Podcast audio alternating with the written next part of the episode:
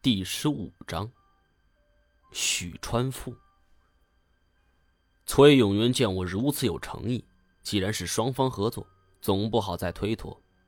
他点上了一支烟，慢慢说了：“这许川富，当时和崔中原认识的时候就已经是残疾人了，每到阴天下雨的时候，疼的他都钻心裂肺。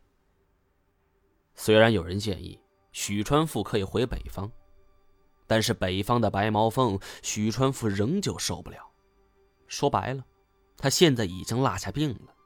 在四川这段时间，许川富遍地求医，从西医到中医，从藏医到苗医，甚至有一年夏天，他北上去求蒙医，都不见效。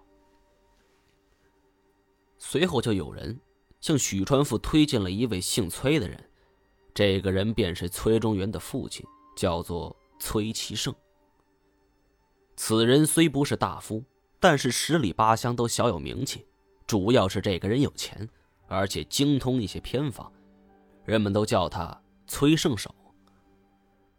徐川富万般无奈，这才求上门。现在甭管是什么人，只要能治好此病，他都要试上一试。要不怎么说死马当成活马医呢？那时候的崔家。是当地一个望族，也是近年来十分少有的鼎盛时期。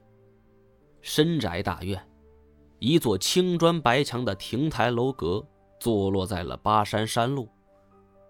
晨间雾气来袭，古色古香的建筑笼罩其中，若隐若现，有点儿身临仙境之感。不过这么一来，不像是居住的人家，反倒有点像是道观了。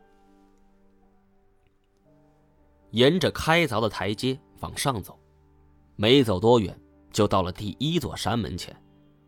这里有专门人把守着。许川富上前通报姓名，因为之前早就打过招呼，所以很痛快的开门放行了。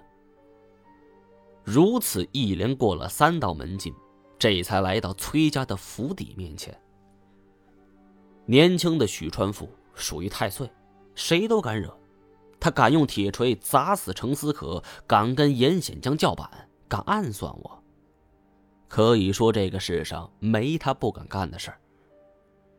这时候许传富心里早就来气儿了，明明他妈提前跟你约好了，怎么到你家门口却有如此多的规矩，谱还挺大。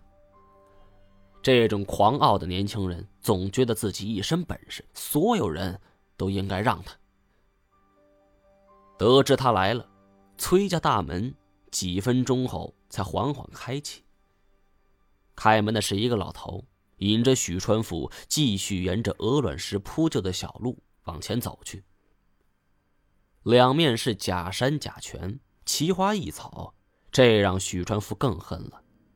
他的思维很奇怪：你绝对不能比我有钱，比我有钱就是故意跟我过不去。你有什么好处，必须让着我；不让着我，就是跟我过不去。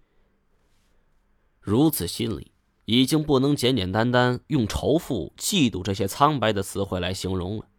这种嫉妒、扭曲、变态的价值观，是铸就了许川富一世悲哀的根本所在。当然，这种小九九只是藏在他的心里边，外人无从得知。许川富在老头带领之下，穿廊过户，一直到了宅子最深处，最后来到了一处所在。这是一个水榭边上，在亭子里，有一个四十多岁年纪的人，穿着毛氏中山装，正在逗一只笼子里的鸟。中年人扭过身来，只见此人相貌堂堂，仪表非凡，国字脸上写满了刚毅。浓重的一字须颇有鲁迅的气度。他上下打量着许川富。来了。许川富有一点是常人所不及的，他不服任何人，却能遮盖住自己的锋芒，处处深藏不露。尽管此时他心里都快烧起一把火了，但还是含胸薄背，点头哈腰道：“是是是。”转眼间就跟一个小厮一般。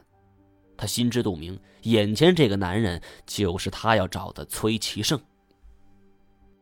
关于许川富为什么受伤，崔其胜没有过问，他只是让许川富坐下，问了一些症状。听完讲述后，这崔其胜是良久之后才说道：“这件事情，我的办法也不多，我不是医生。”此话一出，许川富失望透顶，他恨死那些给他出主意的人，他觉得别人都在坑害自己。不过，崔其胜话锋一转：“虽然帮不了你太多，不过你可以试试这个。”他弯腰从凉亭的坐台下方拿出了一个玻璃瓶。这个玻璃瓶是中医中很常见的，里面泡着药酒。不过，用于泡药酒的材料除了蛇，还有许多他并不认得，就连蛇的种类他也说不上来。许川富毕竟……所知有限，他正茫然的接过来，忽然，刚才引他进来的那个老头是火急火燎的跑了过来，上气不接下气儿：“崔崔先生，大大事不好，蛇蛇全都跑了。”锁龙诀本集完，感谢您的收听。